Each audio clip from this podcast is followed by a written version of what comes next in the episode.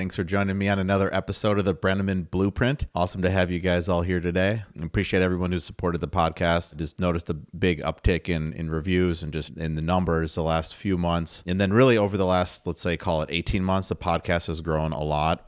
And so I want to do a few of these kind of callback episodes to episodes that came out really early. Uh, that if you're a new listener, you you probably would have missed unless you you know read every possible episode that came out. You know carefully on what was what was out there. I want to go back and highlight another episode that came out really early. Actually, the seventh episode I did was with Gabe Horstick.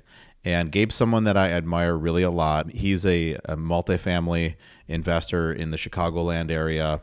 He started out just buying a three unit in the Lincoln Park neighborhood, and now he's doing new construction development deals with, you know, 20, 30 million dollars. So um, exciting to see everything that the kind of the career trajectory so far for Gabe. You know, he was uh, a lender uh, when I met him and was just kind of thinking about getting going more actively, doing more than just having that the the couple three units he had at the time. So really proud of Gabe. And one thing that I really admire about Gabe is he's really helped. I've, I know quite a few people with mentorship, other people who want to get going in real estate. And so on this episode, Gabe's been on a couple times before, and but on this very first one we did, you know, I had asked him really every question I could think of. Um, so I didn't leave a lot of gas in the tank on new questions for some of the later episodes. I dumped it all in on this first one, and he had really, really a lot of good advice uh, for people starting out in real estate investing. So for new investors and for young people. So if that, especially if that's you, that this is definitely worth a listen from cover to cover, end to end, whatever you want to uh, start to end, end to end. You'd you'd miss it all. Um, start you know from start to finish, and you know, and even if that's not you, there's just a lot of really good in general business and career advice in this.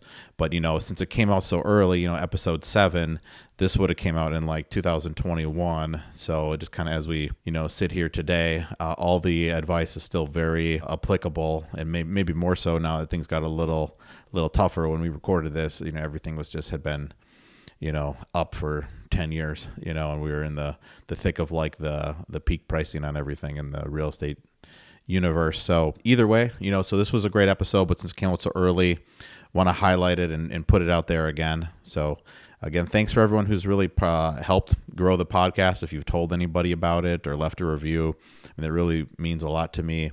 Uh, it's been exciting to see how much it's grown. You know, I wouldn't be replaying an episode if the audience size was the same or anything, but I think we've just had a lot of people, especially around episode somewhere in like the late 30s in terms of the numbers. You know, like episode 40, you know, and then episode 50. Just kind of every month I've noticed this where this has been growing steadily.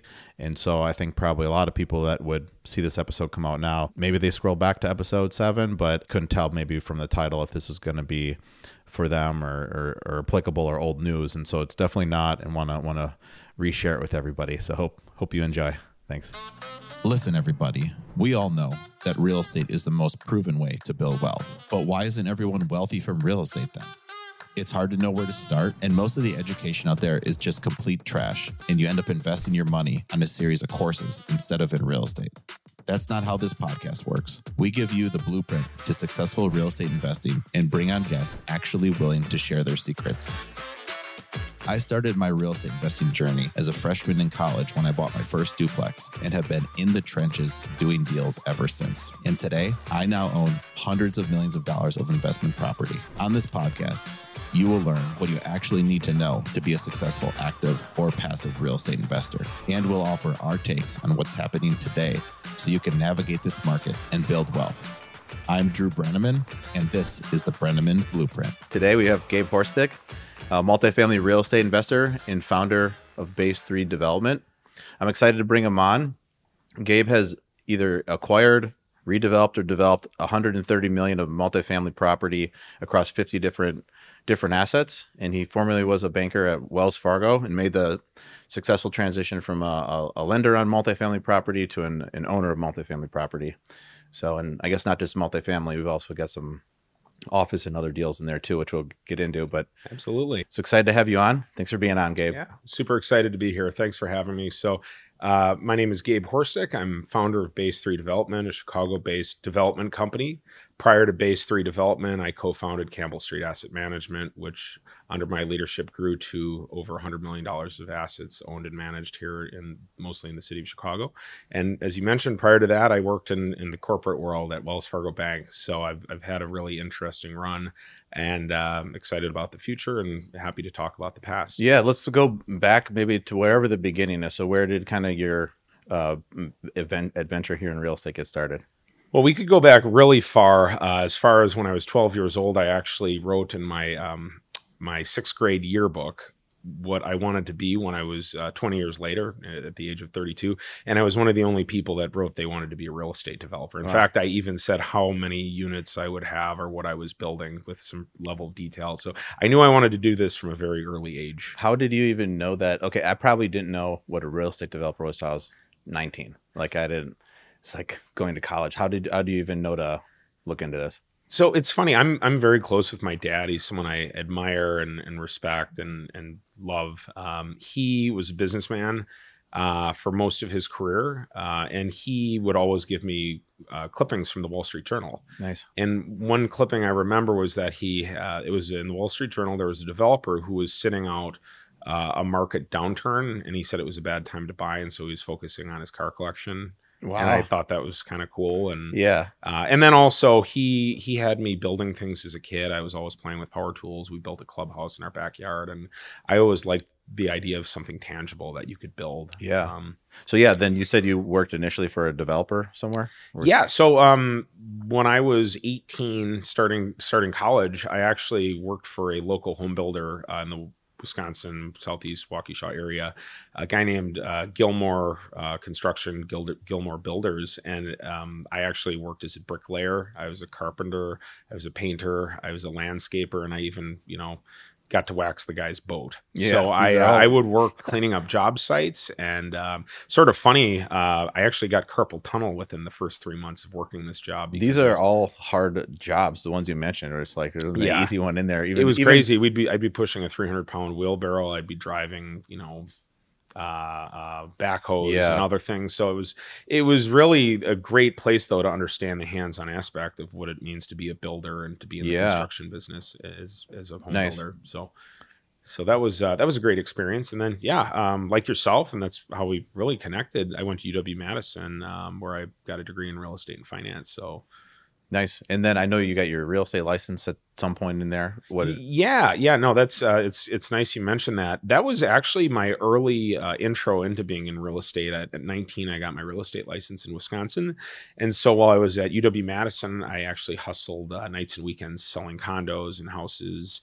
and I actually worked for a local developer who uh, was my mentor and, and very good friend, and we're still very close friends to this this day. In fact, it's it's great. I'm very proud to say I'm actually a mentor to his son. Nice. So I'm helping with their their family business in Madison still to an extent. Nice. So, um, how would you find the clients then? So, okay, as a teenager, you know, that seems like it'd be hard to find clients? You're not in like a yeah, professional circle. That, that's actually a great question. Um, so I worked for this developer, and unfortunately, I didn't get to sell any of his projects or properties. But I met friends that were graduating from UW Madison and taking professional jobs in, oh, nice. in Madison. Yeah. So I mean, we're not talking, you know, massive sales volume, but enough to, you know, help pay for my first apartment in Chicago.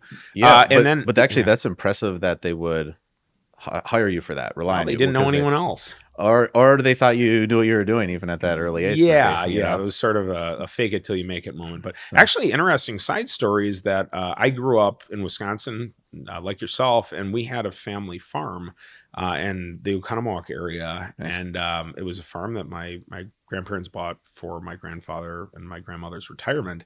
And uh, my grandmother had passed away years prior to me getting my real estate license, but I knew that this was a property that had to be sold at some point and oh, uh, in, in around 05, during the home building boom, I actually was able to secure what ended up being a multi-million dollar listing for this um, family yeah. farm and ultimately sold it to a, a local home builder who uh, closed on the land in 2008 uh, wow. two weeks prior to the, the collapse of lehman so it was a very uh, exciting and and somewhat frightening time. Yeah. Um, but yeah, that that was really how I got in at an early age, and I I recommend it to your viewers or whoever's watching this because it's really just paying a fee and taking a class, and any I mean anyone can basically do it. And there's very low barriers to entry. And um, even when i first you know got my corporate job after school i would be selling properties on the side just to make extra money and yeah have extra money to then invest in real estate yeah So- and then you're you're in the game and so what so okay we went to uw madison then you you already have your real estate license and then your first job was the wells fargo one Uh, yes, yes, uh, that's correct. So it's funny. I I never envisioned being a banker. I always wanted to be a real estate developer. But on good advice from some of the people I'd worked with at Madison in the development world, uh, I was told that this would be a great way to sharpen my financial Yeah. acumen and get really good exposure to commercial real estate. So I moved here in 2006, here being Chicago, and took a job as an analyst and you know gradually worked my way up to being a loan officer um, what I enjoyed most about that bank was I made some of my best friends in that that job and that corporate environment, many of which I'm still really close with to this date. And then also I had a lot of really cool clients, a lot of middle market real estate developers who were doing their own one to twenty million dollar deals, and a lot of these people were impressed um, by my my active role in starting to buy my own Yeah. properties at an early age. yeah i would be today where that's that's really a differentiator it makes you you know unique to a lot of the bankers i'd be talking to for sure. yeah. Well and, and so a lot of the clients actually at the bank became close friends of mine and were able to refer people and trades. Um, so to the extent I, I wanted to buy my own property i had people i could go to and say hey you were successful. How did you do it? Where did you start? What was your first building? Yeah. And um, and that's something that now that i'm a little more senior in my career i, I love doing for other young people to get them excited about Yeah. the business. So what would you say was one of the main things that you you learned at wells fargo then Uh, really, it was just a general understanding of how debt worked and what level of leverage could be provided and how much equity was needed, and really being a good risk manager. And that's something that I've really taken with me from my, my banking days is being a good manager of risk because as you grow a real estate portfolio, you you really are a risk manager. And so I think being somewhat conservative and understanding your downside, which is something that's very commonly discussed at the bank, and um, understanding leverage, exposure, and what is the worst possible case. Because I, I worked through really the worst of financial times in 08, 9, 10 when the, the financial downturn happened. So, right because I was, I was going to ask the next thing what exactly years were these because like 2007ish Yeah, Duh. yeah, yeah. That's correct. So I started my year, uh, my banking career at Wells Fargo in 2006, and it was a great time to be at the bank. You know, we were lending at the time. I remember we had a, a retail developer, and we would we were financing a four million dollar Walgreens with a hundred thousand dollars down that Wow. he could then potentially sell for fi- five million dollars. yeah So, and a lot of those those properties had very little equity, very little, um, you know, sponsorship, skin in the game, as we say in the business. Right. And uh, lo and behold, Walgreens hit pause on their expansion, and we had land and yeah that we had loans on with really no exit strategy. So, what it also taught me too is that is is you take risk as a developer or an investor in real estate as long as you are willing to work with your creditor to solve a problem or work through something difficult and really can stand tall and and figure out a problem it's very uncommon to to go through total financial hell. I mean, banks do not want to take the property, and so th- that's the funny thing was my time at the bank seeing workout situations Yeah. where projects didn't work out and seeing what people did and what their profile was as a borrower, and then basically being able to say, all right. That didn't work. That put them in financial straits. And actually, one of the biggest takeaways that I received from my time in banking was that the people who got outside of their lane and started doing other sorts of deals were those who got the worst hurt. And specifically, I had a lot of clients that were multifamily investors throughout Chicagoland mostly. And the guys that stayed in multifamily but ventured into condominium and for sale, where you have to count on certain things happening, uh, those were the guys that took a major hit. And the ones that survived were the guys that maintained a stable multifamily portfolio. So that was uh, that was a really big takeaway um, from from being at the bank. Um, So then was that more about why multifamily is great. Let's say that lesson, or really more why specialize and stay in your lane. I think it's uh, certainly a combination of the two, but I would say that multifamily continues to be the favored investment because financing is readily available and equity is, is shockingly readily available. Right. One thing I do want to point out that we were talking about earlier is that um, working in a corporate environment was a great way to start my career because I I was able to have income which was important but also I had some spare time on my hands. And so it was during that time frame that I was able to go outside of the corporate world and begin dabbling as an entrepreneur like I said selling properties on the sides. And you know I like to joke that well I was you know, buying my first property uh, in Chicagoland and doing all the work myself while my friends were watching college football. Yeah. And it, it really, what's most exciting about real estate is you can really get out what you put in, and no one's ever going to say you can only own so much Right. or you can only make so much. You really dictate your own success. And Yeah. at the end of the day, you're the only person you can look at if, if you have a lot of it or, or very little. So, Yeah, no, that's good. Yeah, and that's an interesting memory then, in terms of missing college football and other stuff. Because I've, I got similar stuff where even when the Cubs were in the World Series, I was dealing with a emergency at the property owned in Madison. Oh, But I okay. didn't. I don't think I saw a game of it almost. Uh, yeah. because we had a, a a shower mixer just leak into the wall. Oh, jeez. you know, across had hundreds that of- happen. Yeah, that. Um. Anyways, and then yeah, we were you know for that that deal we're self performing the work just because that's we didn't we didn't have it was the only lean. property up there. Yeah. So yeah, that um, just me and me and my dad putting that wall back together. That's amazing. So, but family any- business. yeah, but anyways, the um, yeah, that's yeah, that's that's interesting to to hear. So then, what did you? It was kind of your first. So you're doing stuff. Let's say nights and weekends while you're working at Wells Fargo. But what what specifically did you do? You're Yeah, no, that, that's a great question. So it's funny when I moved to Chicago at the age of 21, going on 22, with the the bright dream of being a real estate investor, I was constantly scouring for properties, and I didn't realize that it could be as easy to buy a big property as as much as a small property. So after literally looking for about a year and almost losing hope. Uh, I stumbled across a property that was off market in the Lakeview neighborhood of Chicago, and a good college friend and I, a guy I actually met at Madison in Yeah. class, really great guy. We're still close friends to this day. Uh, we scraped our money together and we bought this this little four flat and uh, did all the work ourselves and cleaned up the units. You know, put some paint on it. And it was uh, it was a very mismanaged, undervalued property, and so we bought it off market. And what I remember most was paying, you know, a certain price for it, and then getting an appraisal back that was immediately thirty thousand dollars more than what we had paid. Wow.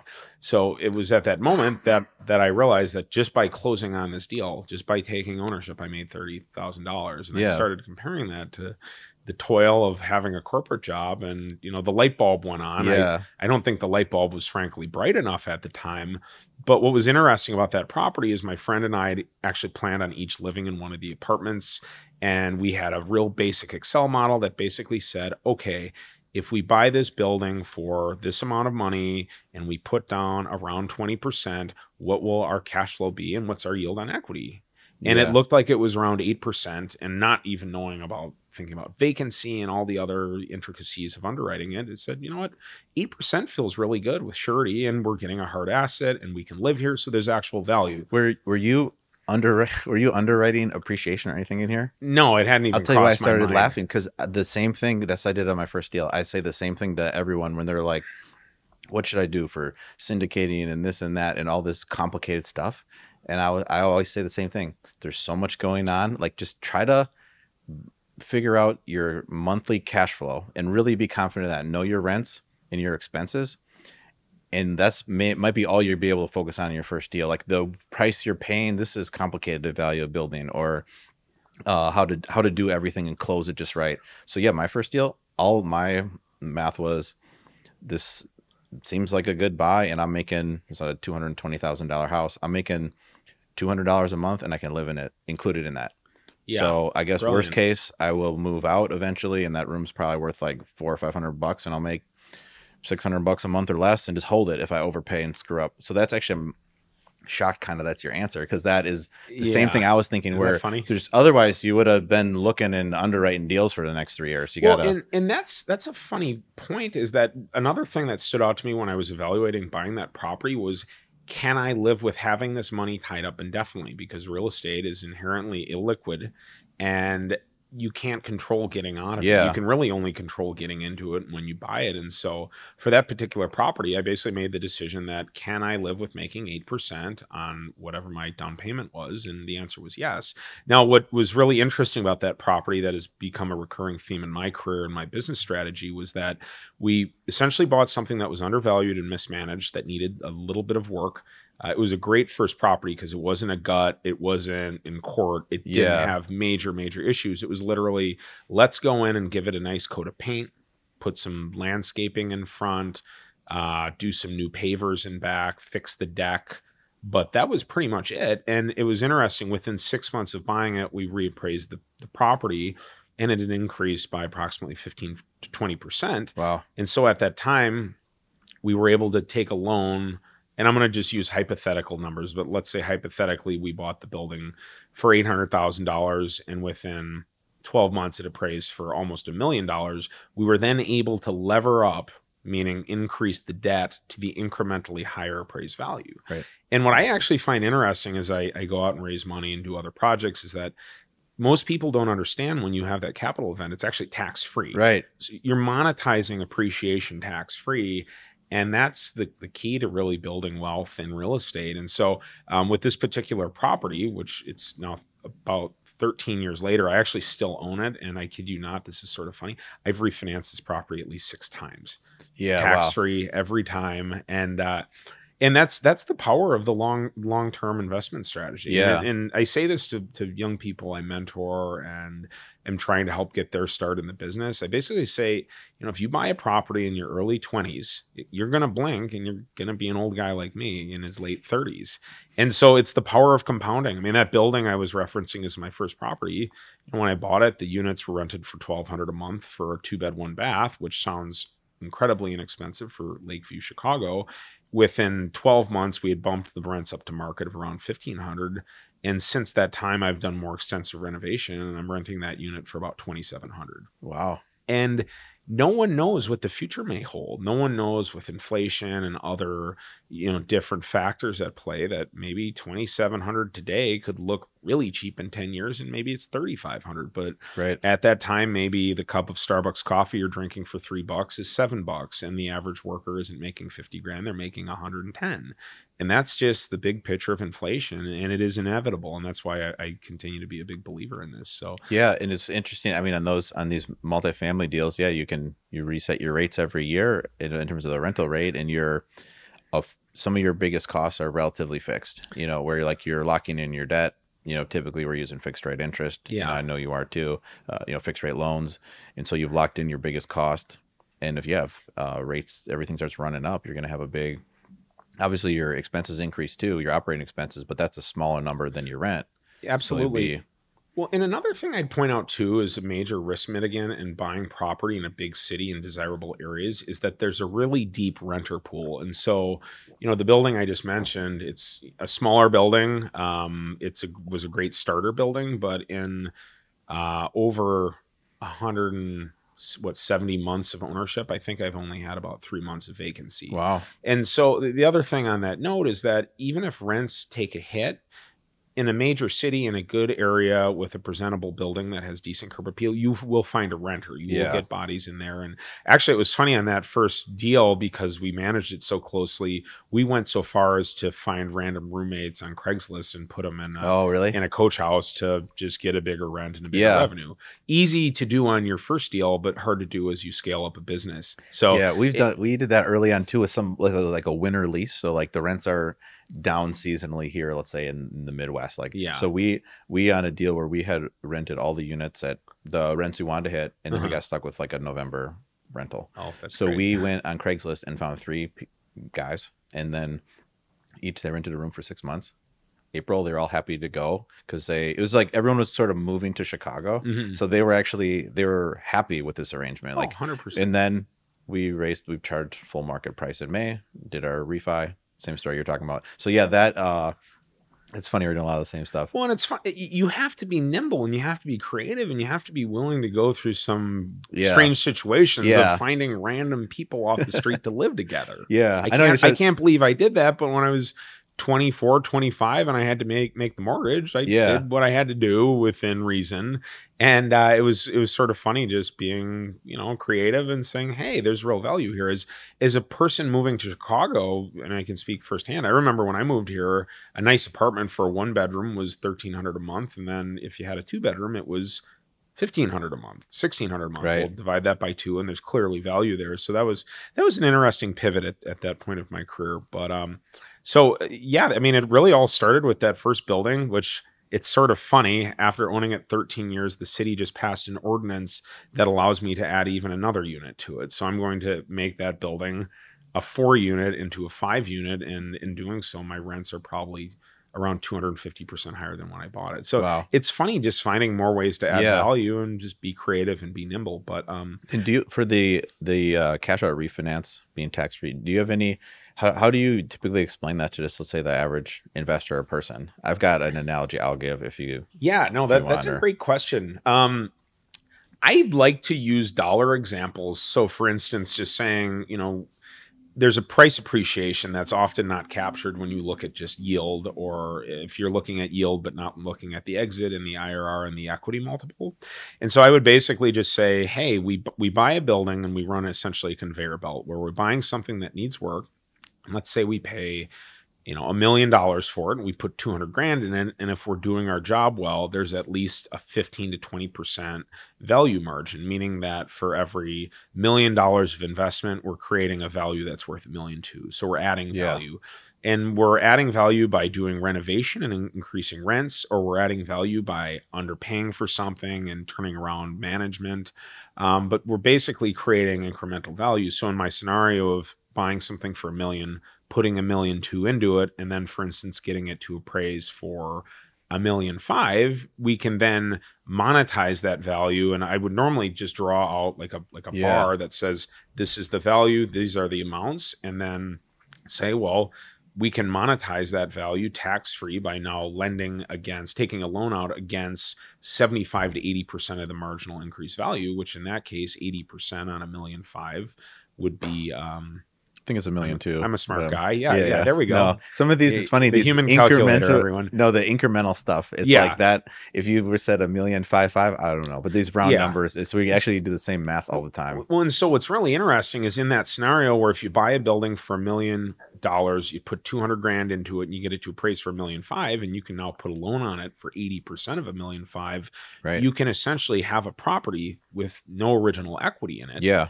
And you're basically playing with the house money. You're, Right. you're, you're basically using debt as your equity, and then you're able to recuperate all your equity and roll on to the next project. So that's that's what is in my mind the most exciting thing about real estate is even if you can't have that value increase day one, maybe in five years the loan comes up and Right. you revisit the property and maybe it's not worth a million five, maybe it's worth two million. And now you can put a loan on it for a million five to a million six. And not only do you have your original principal back, but you have additional equity out beyond your costs. And so I've had a multiple uh, instances in my career where I've financed 100 to 150 percent of my project costs.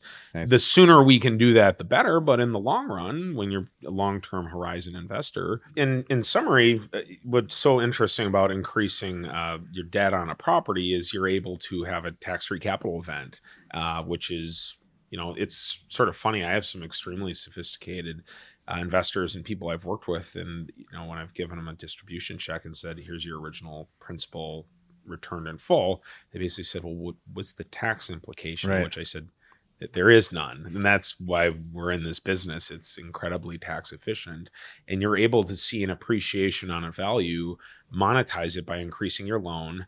And basically take that capital out and redeploy it. And so it's it's funny as I look at my original first early on deals, um, probably the first 15 or 20, I, I think I'm basically playing all with, with financing. Yeah. With, with non-recourse agency debt and pretty much have returned 100% of the capital. So Yeah, it's a great strategy to build your portfolio. And one, you know, what's interesting too, I think that's different, and we should point out with, let's say, a multifamily rental property compared to, let's say, borrowing more money against your single family house or something that you own.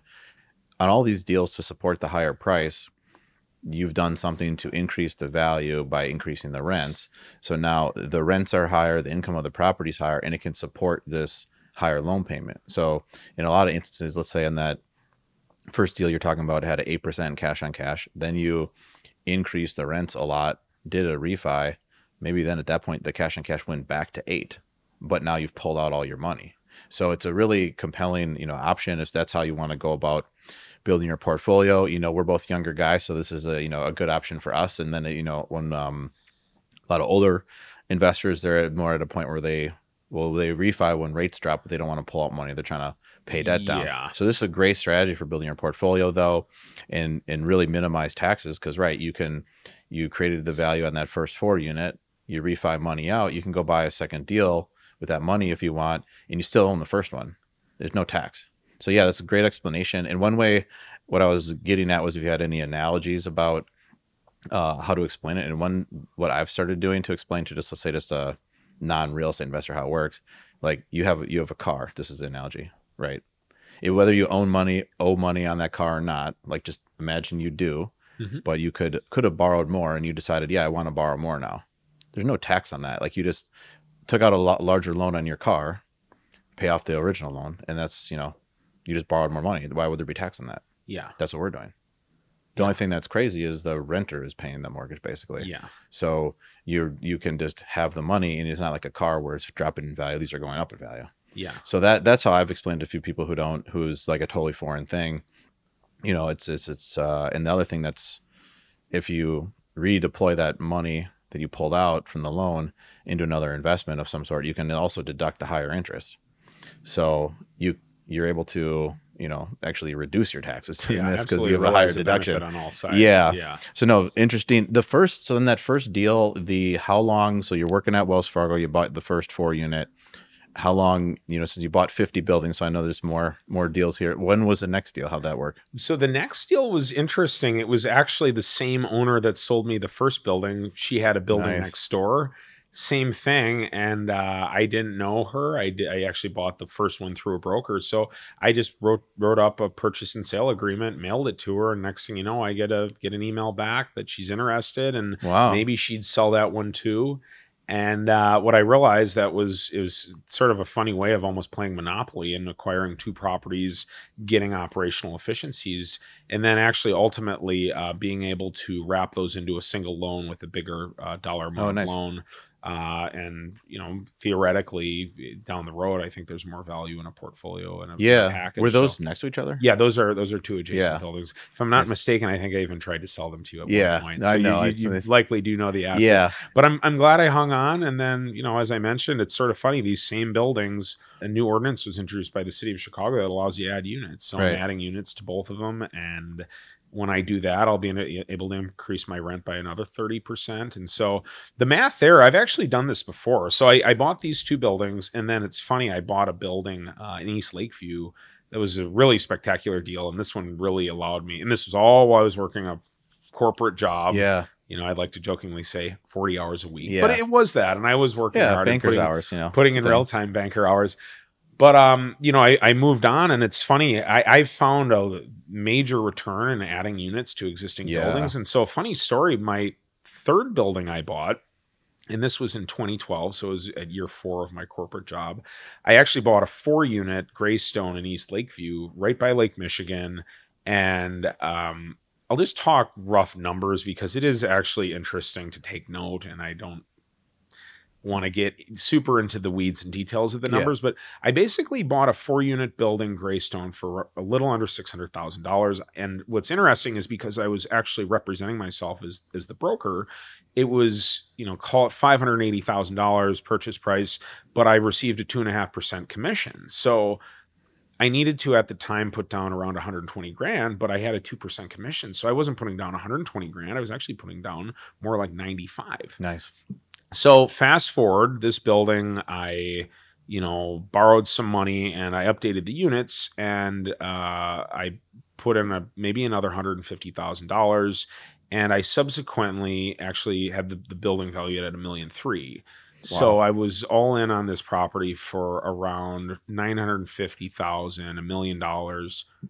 I'm I'm sorry. Actually, no. I was in for around seven fifty, and I got Yeah. it appraised for a million three. So basically, in equity, I had created a million three less my costs, and I was able to refinance it, take hundred percent of my original investment out, plus another twenty percent. So let's say I started with 115 grand in. I put another 100, 150 thousand dollars rehab costs. So I had a total all in of 250. I was actually able to cash out something like four hundred thousand dollars. Wow.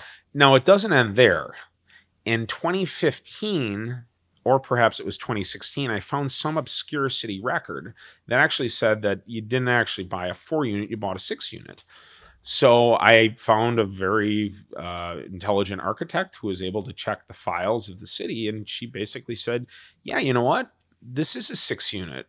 Wow. Reason being that this building was at one point a boarding house, and there was some obscure city record that actually said it was a six unit.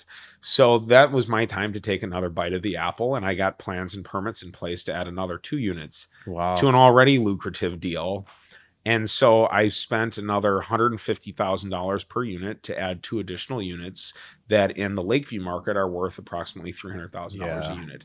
So by spending $300,000, I was able to increase the incremental value of the building by $600,000. Right. And in summary, I was able to get the building reappraised for around $2 million with an all-in basis of around a million one, a million one fifty wow. and put a loan on that particular asset, you know, at like a million three five, a million four. Wow. And this is again after having already refinanced Yeah. multiple, multiple, multiple, multiple times. And so it's just sort of funny. I look at I look at starting out and I look at advice I give to, to young people. And the biggest piece of advice I would give is to be patient and find a really good deal for the first one. And if you find something you like, beg, borrow, steal, put as much of your own resources in it as you can. Because if it's successful, you're going to want to enjoy the fruits of that. Yeah. And so it's funny on this building, I had the opportunity to bring in a partner and I didn't. And I'm glad I didn't because Yeah. it was it was like an 11% unlevered return. and these are, as you know, very hard to find. And uh, so now going forward doing bigger projects it's not always practical just to use your own resources but it, it was funny that literally one building allowed me to replicate my whole corporate salary Yeah. and well, then some and that that was when i really felt truly comfortable leaving my corporate job but again this was all sort of a funny nights and weekend thing for me yeah, it's fun. It's crazy hearing this because then as you're describing this third deal, I'm, I'm thinking to myself, well, yeah, Wells Fargo was, we're, we're done with this at that point. Once, once this first appraisal happened, not this thing in 2015 with the two Oh, units, but once this first deal hits and now this is worth a million three, I'm in for 750 where yeah Wells Fargo, we're done with this. Like, yeah that would be I the need to- half a yeah, decade of I work know. at wells fargo and i did it nights and weekends on one good project right. Then at that point, you're thinking, wow, what if I could do like one of these a year? Oh yeah. This Well, that's that's the funny thing is it's you don't have to do ten deals in a year. You focus on doing one good one and keep yourself busy. You know, and it's that's a funny thing as I've progressed in my own career is that a lot of it is just about finding the satisfaction of doing the projects. It Yeah. becomes less about money, financial resources, uh, just having a big portfolio, and a lot more about having the fun of the chase Right. mentorship, helping other people, finding a little bit, you know, of altruism to, to give back a little bit. And that's something, one of the reasons I love helping mentor young people and getting them in the business and helping my friends find, find and buy their first building Yeah. and set them up with the lender and the contractor and all the resources. Cause it's, it's actually just as fun to see other people do it is to, to do your first deals. And it's, I get that same joy in, in helping young people. It's Yeah, really I know that. I really, yeah, I agree with that. I'm getting more enjoyment at this point, seeing other people like either on the team or some get equity, or it's Yeah. it's it's happy to. It's same here, and then what's interesting too, I really feel like those first deals.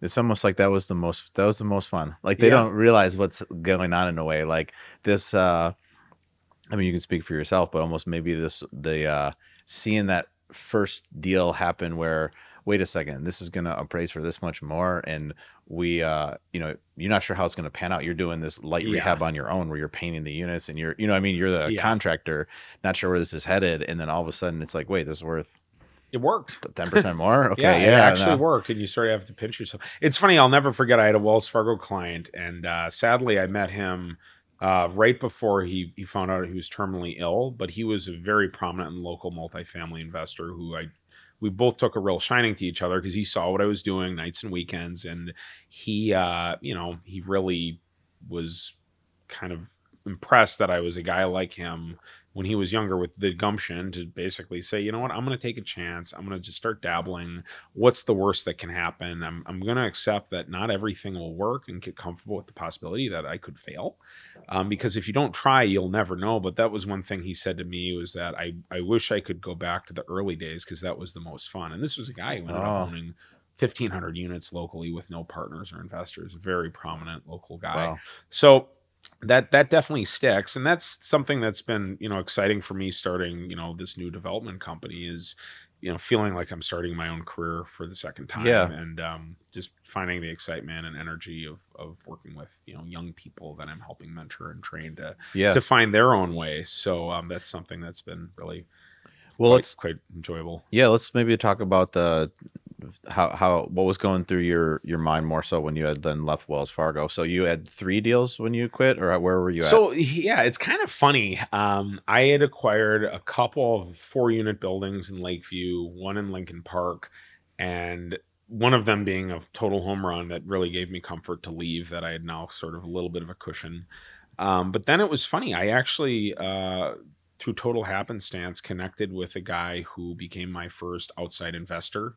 And it turns out he was a neighbor, and he was uh, also worked with one of my business partners and it was sort of interesting. Uh, this guy was an amazing guy and is still a good friend to this date, and we still own a portfolio together. But I had found a six unit building, sort of funny at the time. It was four hundred fifty thousand dollars in Bucktown, Yep. and this was when the world was really bad, and um, I was still at the bank.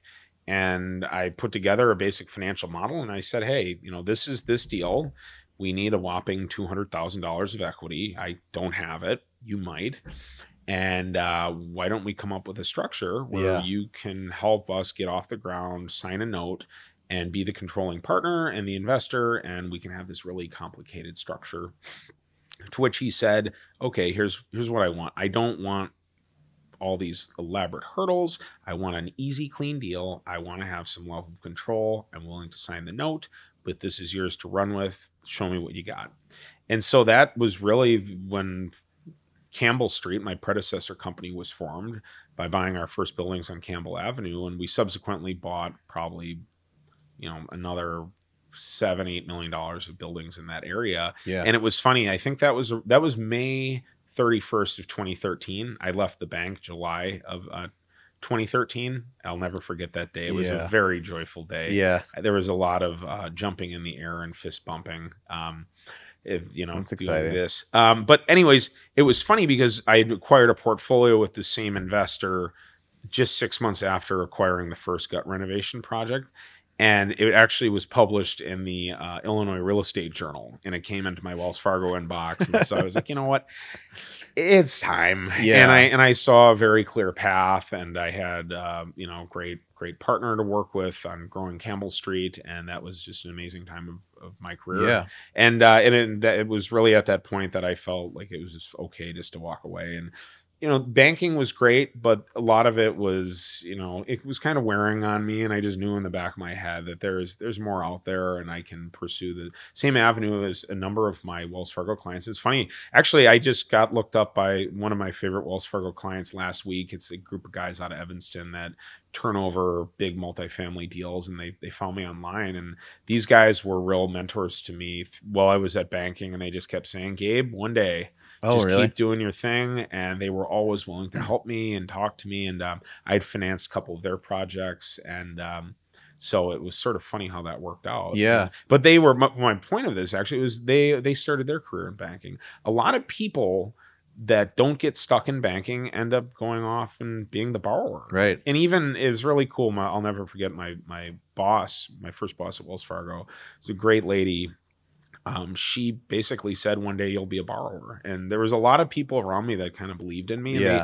they, they didn't take issue with me being an entrepreneur on the side because I worked hard, I got my job done. You know, I was just generally a Yeah. good employee, minus the occasional nap under my desk but uh but it was really a great place to start and so it was really getting to this critical mass and seeing a, a future and a pipeline and a vision to you know grow to the next step that I, I felt 100% comfortable leaving the bank.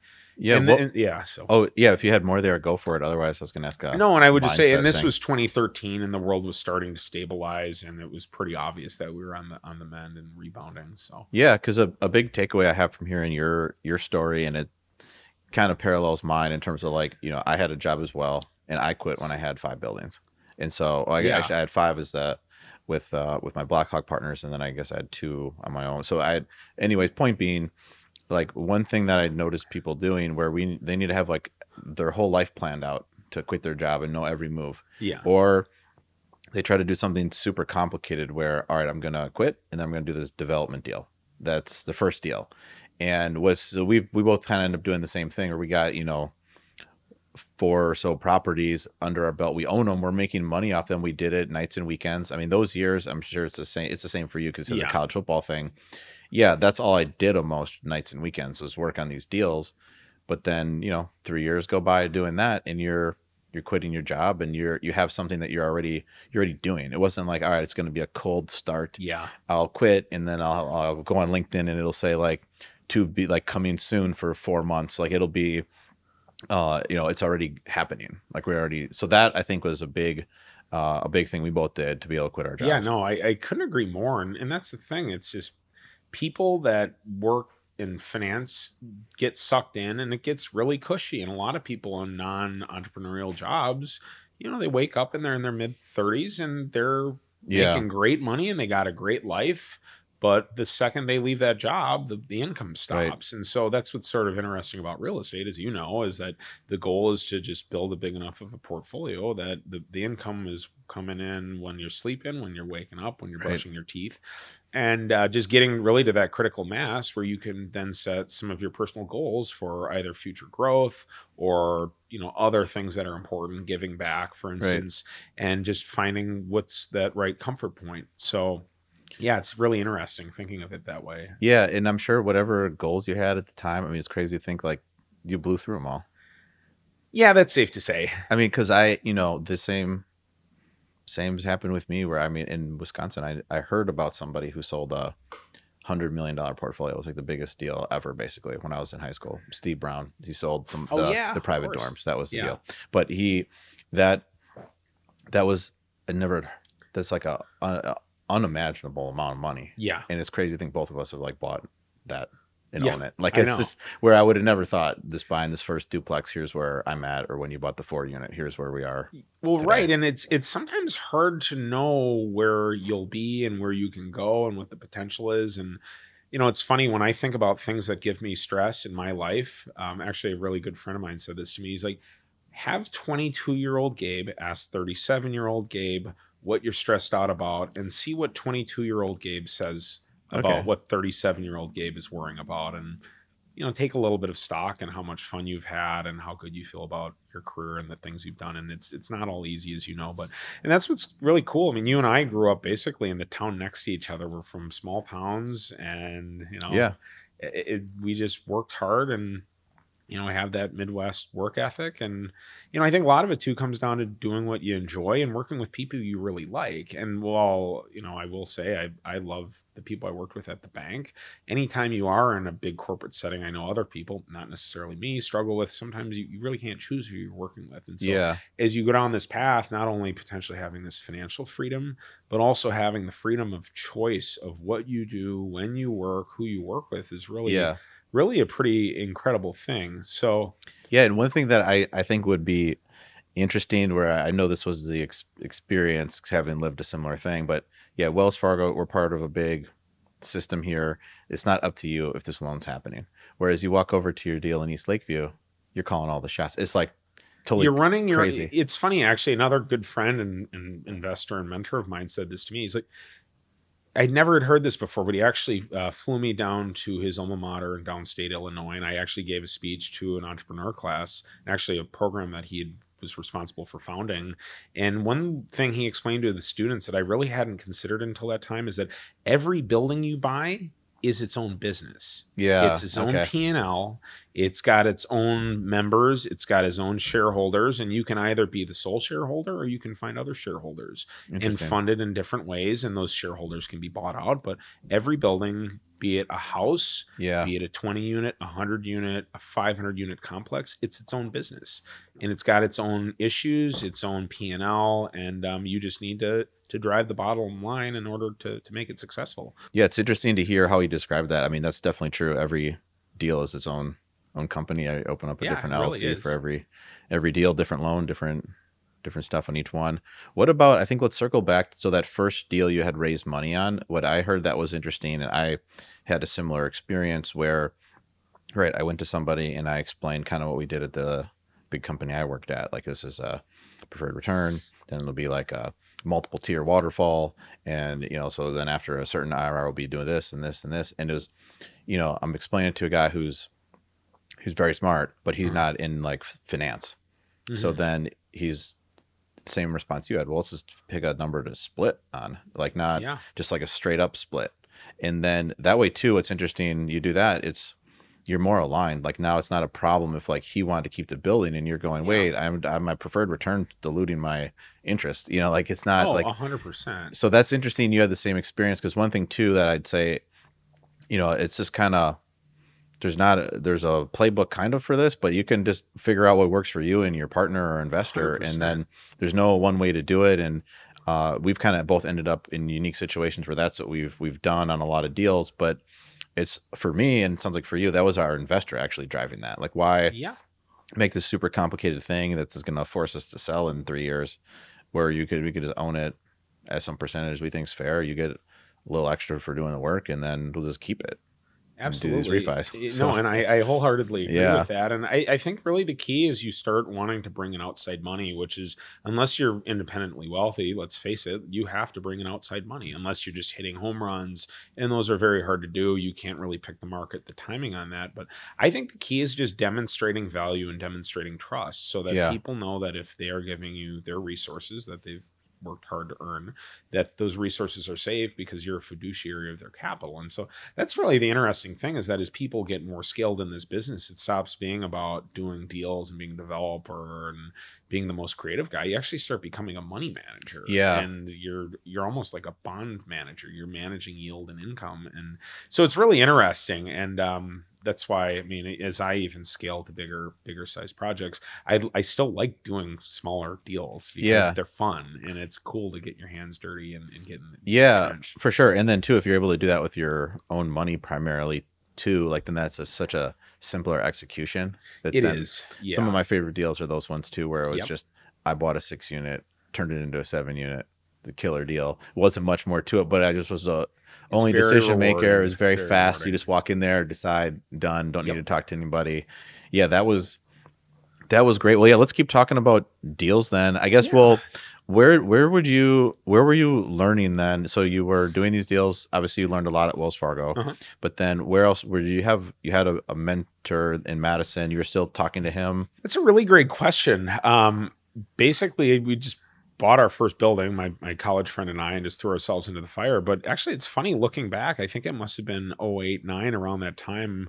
You and I had started talking then, and we initially met at a networking function. And it might have even been while you were still in school. But I asked you how you were doing it and saw like a really great model for like, how to actually replicate this and, and go off and, and do this. And it was like, wow, that that sounds actually pretty straightforward. And so that that's a funny thing as I talk to people about getting in this business, find people that are doing what you want to do and ask them a lot of questions. Yeah. And so at the time I asked you, I was blown away by what you had done by that point of your career. I said, "How are you structuring it? How easy is this? This sounds almost too good to be true." And and it it was true. And so Yeah. it's funny as I've helped my some of my friends get their first loan, buy their first building. I basically said, "Here's how I did it. Here's a, a deal. Here's my pro forma on the deal. This is how it works. It's pretty simple. yeah You're going to buy it for this. You're going to put this in. These are the assumptions, and we're going to be in at this cost. You're going to be done, and it's going to be worth this, and this is going to be your cash flow. So just demonstrating to people how it works. And as I, I might have mentioned earlier, I also had a lot of people, Wells Fargo clients who had done it. And then my, my friend and mentor in Madison, where it was not as technical, but I saw what he was doing and how he managed a, a business and right. just found people that I could go to and ask a lot of questions. And I still to this day, even as I'm doing bigger projects and more sophisticated fundraising, I like going to other people and asking them about their best practices because that's a great way to, to for self improvement. Yeah. And that's really what I've done too. I mean, happy to have helped in any way. But the, you know, I'm, i do the same thing. I had a mentor through ULI that I got connected to. I learned a ton from, mm-hmm. and still talk to him. And same thing. I see people doing stuff. I'm asking tons of questions, or even actually just observing what's going on. You know, like where you can kind of see how people are doing things. Where even, and that's part of the reason I started the podcast. Like I see people where they, um, they're getting more deal flow, more passive investors, more LPs coming into their deals, and that's because you're you're like out there now. It's not like a, yeah. a secret. You yeah, know? you're absolutely right. So then I, you know, so I just it's the same thing. I wasn't. I didn't go to like a real estate boot camp or for a week weekend, and I, you know, I know you didn't either. Where it was some course off an infomercial or something. It wasn't that. It was we just started doing it and then observe and ask questions from people. Yeah, no, you're absolutely so, correct. Yeah, that that and then just I guess what both gotta think critically along the way and make decisions. You know yep. that. Yep. That's the secret, maybe. But then let's um let's circle back to some deals. You had mentioned an office deal that you bought. Obviously, I know the deal, but so West Loop neighborhood, Chicago, hottest neighborhood, basically last you know ten years almost. So why don't you want to hear about that? Yeah, absolutely. Um, it was a little bit of a right place, right time situation, but um, this now goes back to 2014. Uh, one of uh, our previous partners in my prior company was uh, in control of a, a, busted office deal in West Loop and basically needed someone to come in and do the turnaround. And so this was actually a really funny way at the time as I started my career and, and launched Campbell Street in 2012, 2013 to get started was we would basically find some of these opportunities where we could take over turnaround assets, um, including some multifamily on the north side of Chicago, and then uh, this this office project in Fulton Market, uh, which you know to high level uh, we'd acquired a note uh, with a basis of around $35 a foot. Wow. And um, in the last uh, 24 months, call it, we were able to sell it somewhere in, in the mid $200 a foot range. And so now we had to put money in and it yeah. was it was five or six years of real work and sweat equity without making anything. Yeah. But it was just you know having other stuff going and the ability to just kind of hang in there and, and stay the course. Um, and actually through that same relationship we had taken over a 19 unit building in rogers park that we assigned an arbitrary value because this partner had a had a mez loan then foreclosed on it of a million three and uh, we had used some additional resources from him and put around four hundred thousand dollars in that asset. So we were all in it somewhere in the neighborhood of a million seven, a million eight, and then actually we're able to exit that north north of three million dollars uh, nice. uh, with, I think, yeah, we had zero down on that. So yeah, it's sort of interesting. Both, in both those deals, those were properties that the lender got back on these mez loans, and then you were able to take them from right. Uh, the someone throwing the keys back to them at a, a million three loan. Yeah, exactly. Nine, and then and then pushing the value to over three. Yeah, that's correct. And what's funny, I look back at that time and I'm finding myself in a similar situation where people that have these opportunities sometimes don't have the young, hungry person with yeah. vigor that is willing to, you know, bust their butt yeah. to, to make it happen and, and manage the turnaround. So, kind of a little bit of the right place, right time. But it really shown to me that you can actually do deals without having any real money down, maybe without even having recourse.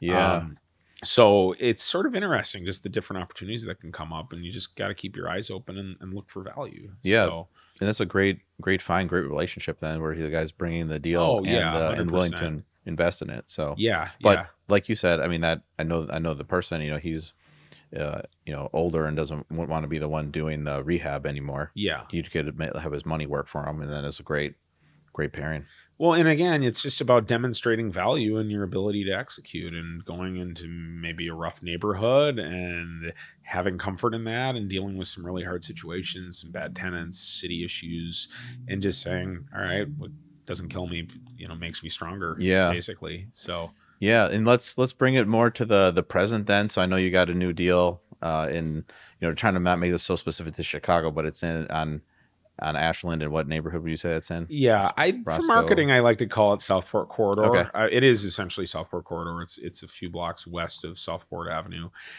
Uh, so yeah, I'm, I'm very excited. I actually am doing one of the biggest deals of my career. Uh, arguably one of the scariest because it is a pretty ambitious ground up development. It's a 48 unit new construction in basically the Southport Corridor, Lakeview neighborhood of Chicago.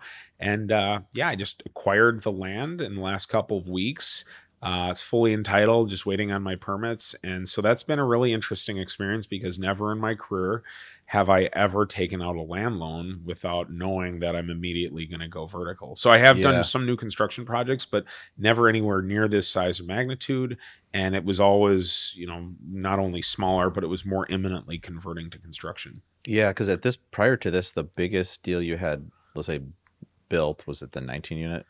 Uh it was uh it was in a it was about a seven million dollar project. It was a new construction up in Wilmette that was uh Oh, nice. 14 units in medical office and underground structured parking. I know the I know the one, but we go from that to then what's the Ashland deal size? That's 48.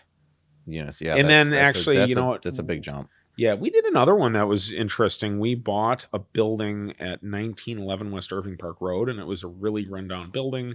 It was six units and really derelict commercial. But what we liked most about this particular deal was it had a massive uh, empty yard in the back.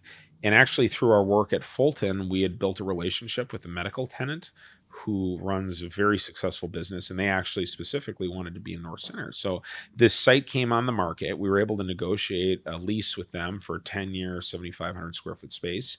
And then I can't believe I did this. We, we acquired the property without even having the zoning in place, which is Wow. very, very, very risky. And frankly, probably wouldn't do that again. Yeah. What were you? What did you need it a zone for? It was zoned. It was Uh, just zoned as It- a so it was it was a dash two zoning um, but our what made the project work was the ability to expand the building so again we bought on a on a hundred foot wide 125 foot deep lot we basically bought this building that had four rundown retail spaces and then it had six apartments above it and so our vision for the property was to actually take the front six apartments make them into eight and then expand the building from being around 10,000 square feet to about 27,000 square feet so we basically made an elevator corridor, uh, I'm sorry, a hallway and an elevator corridor to the back, and then built a 16 unit addition.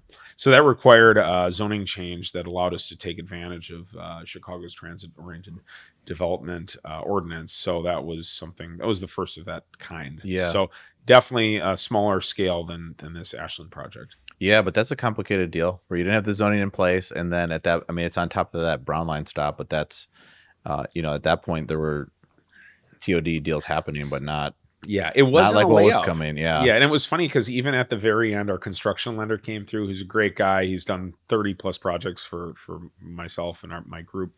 Uh, he came through and he's like, you know, I, I didn't really understand what you were actually doing until it was done. What? But uh, you know, I guess that'll happen on the like tenth deal or whatever. you Yeah, know, yeah. Not So- on the first one. He would. but at the time, I mean, everything went wrong. It was not a perfect deal by any stretch. You know, there were unforeseen costs. Uh, the retail space delivered late.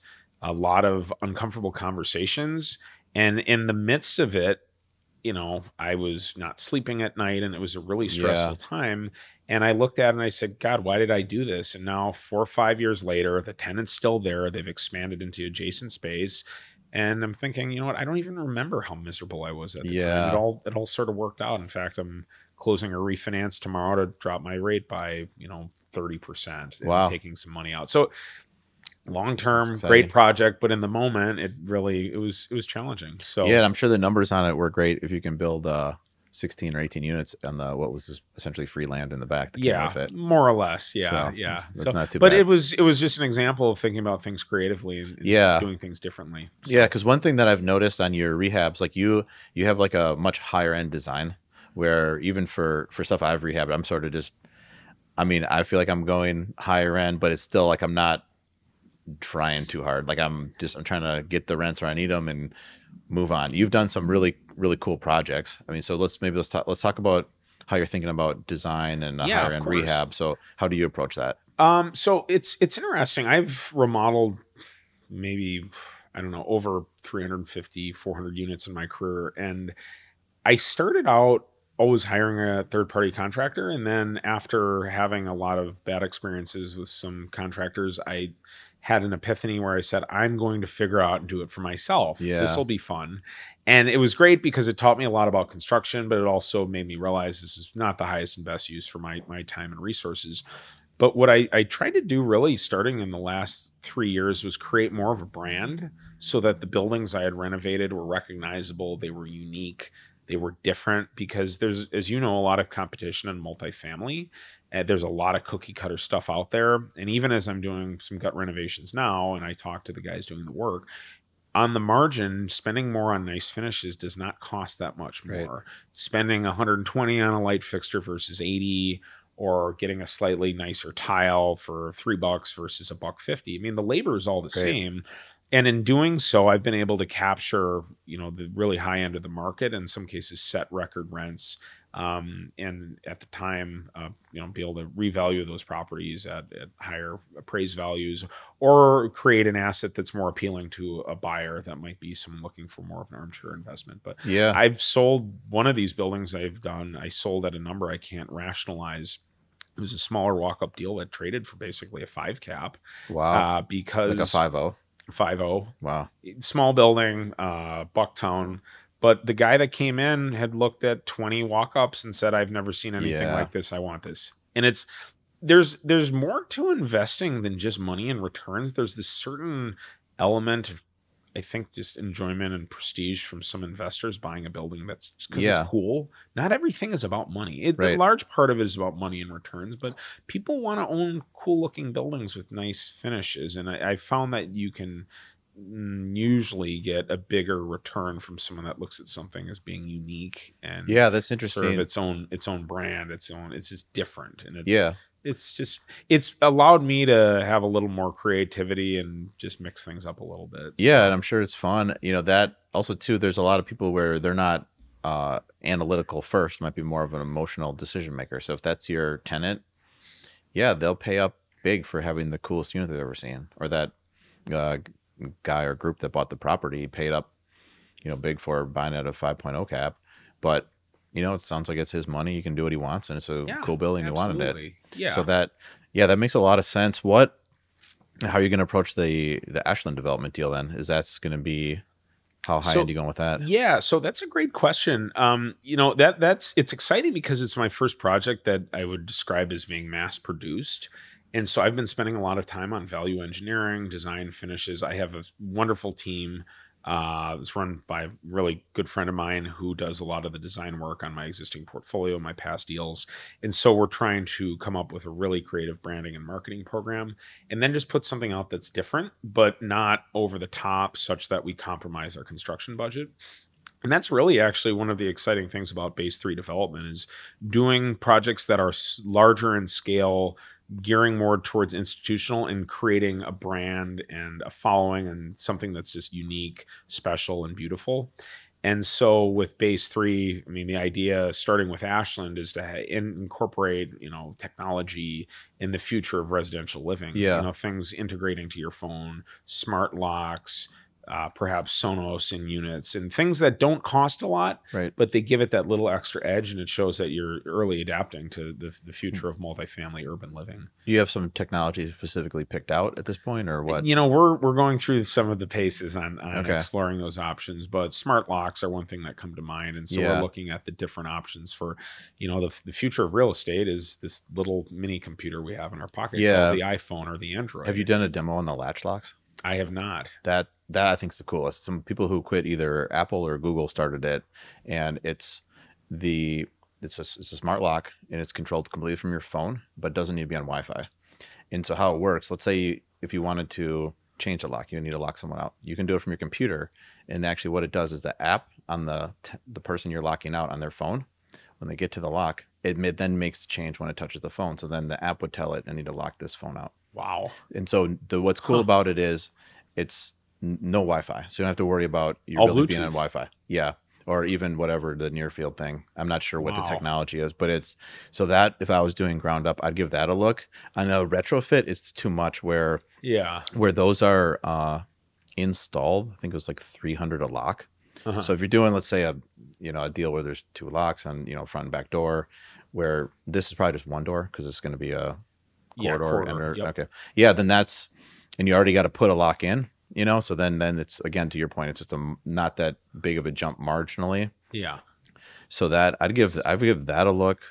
We have a butter butterfly MX intercom on Yeah, we've started One of our deals that with I've some of our really- properties. really like that and I haven't had any any issues with it, but it's that's only on a unit. But Yeah. just already was installed in the building I bought. Oh wow. So yeah, I would check out Latch and I mean, yeah, you know what we did on our other deals were just a more basic Schlage Yeah. keypad one, but that's not actually a smart lock. That's just a lock with the keypad. Yeah, but it's nice. People don't want to have to grab keys when they're going out. Yeah, but that's dog. more that's just kind of like an intermediary lock. I feel like it's that's 200 bucks where if you're going to be the, the new cool building in Southport Corridor, then you go for the latch and yeah, you know have the leasing agent unlock it with their phone every time. yeah, Yeah, Oh, that's that'd be good. Yes, yes, do real estate. Yeah. So yeah, the uh um nice. Well, yeah, let's think about I mean, what else? I mean, I think it's it's really interesting how you've you learned from uh, Wells Fargo to specialize. That's something that I heard that we didn't yeah, really specifically identify, but you've you've done that too. I mean, you've dipped into doing the office deal and a, a few other things, but really it's specialized in multifamily value add. So that I you know it's interesting to hear the the whole story because then you know I think it's you you see a deal that comes up, maybe it's the Ashland development deal, or whatever it is, you can tell if it's a good deal or not so much Yeah. quicker because you're not also doing like office deals in the suburbs or building yeah. hotels or other totally different stuff that's then taking you away where you can tell really fast you know if a deal's going to be good and, and then you have everything to execute it now because that's all you're doing Yeah, no, So- hundred percent. And that's the interesting thing about real estate is that when I was about to buy my first building in two thousand eight, nothing looked good because the market was interesting. hot. And Yeah. that could just be a sign that it's not a good time to buy or invest. But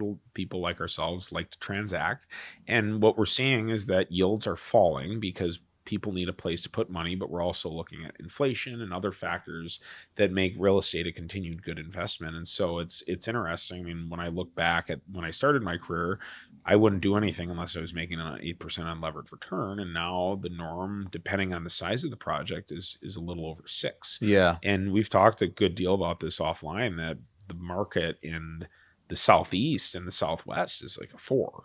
yeah you're talking about unlevered Yeah, unlevered. I'm sorry, unlevered return. Yeah. So and but unlevered yield on cost right yeah, Not I'm sorry. unlevered Yes, unlevered yield on Yeah. cost. Correct. Like cap rate, like basically NOI over your project cost. Yeah. So, so it's really interesting. Just you know, and that that's another trend I see um, as I'm looking at buying and renovating other buildings and comparing it to building new, building a new elevator building where you might be able to build a new elevator building with land if you buy the land right for two seventy five to three hundred thousand dollars a unit. I mean, you right now you buying a gut renovation project, you're lucky to buy in good areas for two hundred thousand dollars a door. great well yeah that's interesting i mean why don't we dive into raising capital next i think we touched on it before Mm-hmm. but then the first you know the first deal you raised money on was was that one on campbell or Yeah, it was the Campbell Street project with a single individual who became a, a repeat investor. Nice. And so on that first deal, what was sort of going through your your mind? What was the initial pitch? What was the structure? What was run us through that? Well, it was funny. I had only done three other smaller deals at the time, just these little four unit walk up projects in uh, on the north side of Chicago, and so I, I had something I could show as a clear case study, but it was not my finest presentation. I had an Excel spreadsheet and a picture of the building on a Word doc. Yeah. basically stating like this is the general concept here's how it worked here i think we can replicate this in the same same opportunity and so it was funny in my mind i had this idea that when you went out to raise money you have to have this very complicated structure with waterfalls preferred returns fees et cetera et cetera and so on this first project we weren't looking to raise all the money in the world. It was about 225,000. It was a building that was only 450 grand, six unit in Bucktown, if Yeah. you can believe it. That's wow. What what it needed a lot of work needless to say I mean, it was basically a shell but it's crazy to look back that that's what the world was like um, and the area is of course now totally different but on this particular project we went to our investor with this structure of something more traditional like a 90-10 and splits et cetera et cetera and his simple response and this is a guy that worked on wall street and now runs a multi-billion dollar family office out of based out of new york really impressive guy he basically said let's do something really simple. I'm going to help you sign your first note and get you guys off the ground. And I'm going to put up the lion's share of the capital. Uh, but I want you guys to put in a little more money. Let's keep it super simple. Let's not overcomplicate this. I want to have a very clear, transparent way of getting this done. Align our interests, align you guys as managers, and look at this as a long-term investment. And uh, you know, keep it simple. And and I just about fell out of my chair when Yeah. I heard that. And then we subsequently went on to buy five other buildings in a very nice. clean, simple structure that was super fair. And out of those buildings, I mean, now literally almost ten years later, we've refinanced most of them to you know over 125% loan to cost and made our investor whole and he's super happy nice. and it all just worked out so Yeah, i was surprised that just keeping it simple was really the way to go Yeah, I've had a similar experience where you know I worked at two shops prior where they yeah they would have had a multi-tiered waterfall. You know, so okay, once you're at a eight, this happens. Once you get to twelve IRR, fifteen. You know, whereas super complicated. So I thought, yeah, let's do the same thing when I raise money. And I was talking to someone who's very smart and uh, ran a real successful business, kind of like what you're talking about. Was the same deal. It's like that's so complicated. Why wouldn't we just do something as straight up split and then there's not any incentive where you need to sell the property or something just to get your incentive fee. So Yeah. yeah, they that was I had a similar experience. I mean, that's was a big takeaway for me. It sounds like for you, where for anybody kind of listening, it's you can, you know, it's just it's up to just whatever you and your partner want to do, you and your investor. Where there's yeah, not there's no right answer there's no one size fits all and as long as you can demonstrate value and you can demonstrate trust confidence that you can be a good fiduciary of someone's money then it is available and it- you can in many cases you know dictate the terms Yeah, and then you set up a structure that worked for all of you, where it doesn't matter if so what these other people are doing this kind of structure. This worked better for you guys, and it was a huge success because you what you're talking about, you still own the buildings now.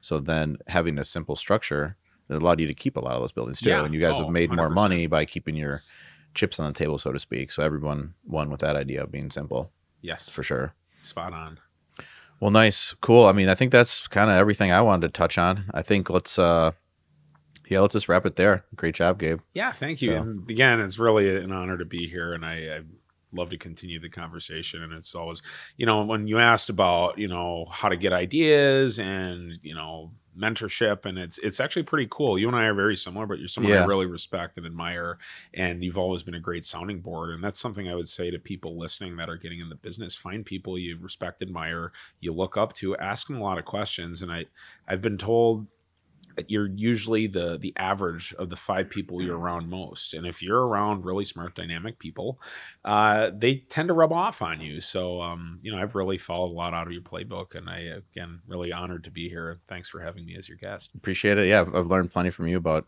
construction and different things and lending. So can, can't wait to be on your podcast soon. So yeah no, I'm just, just kidding. So how can listeners get in touch with you? I think one of the best ways to get in touch with me would be to look me up on, on LinkedIn. So it's Gabe Horstick. And then uh, you can also drop me an email at gabe at base3co.com, spelled out B A S E, the number three, then co.com. So thanks Great. again for having me. This was a lot of fun. Yeah, awesome. awesome. Yeah, I appreciate having you on. I mean, this I think this is a great episode. A lot of a lot of great takeaways. I mean, for for me, one thing I, we both kind of did was just keep it simple and then get started. I mean, so that's my biggest Yeah. takeaway from this. So appreciate Absolutely. you being on. Thank you. So awesome. Well, yeah. Until next time, thanks for joining us, and we'll see you on the next episode. If you learned something from today's show, leave a review and hit that subscribe button wherever you enjoy your podcast.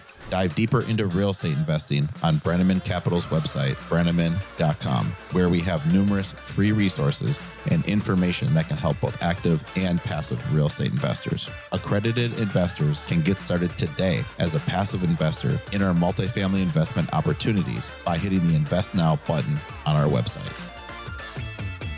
The views and opinions expressed in this podcast are those of Drew Breneman and guests as of the date of recording and do not purport to reflect the views or opinions of Breneman Capital LLC and its subsidiaries. Views and opinions are provided for informational purposes only and should not be relied upon or deemed as investment or tax advice or an offer to buy or sell securities. The speaker cannot be held responsible for any direct or incidental loss incurred by applying any of the information offered.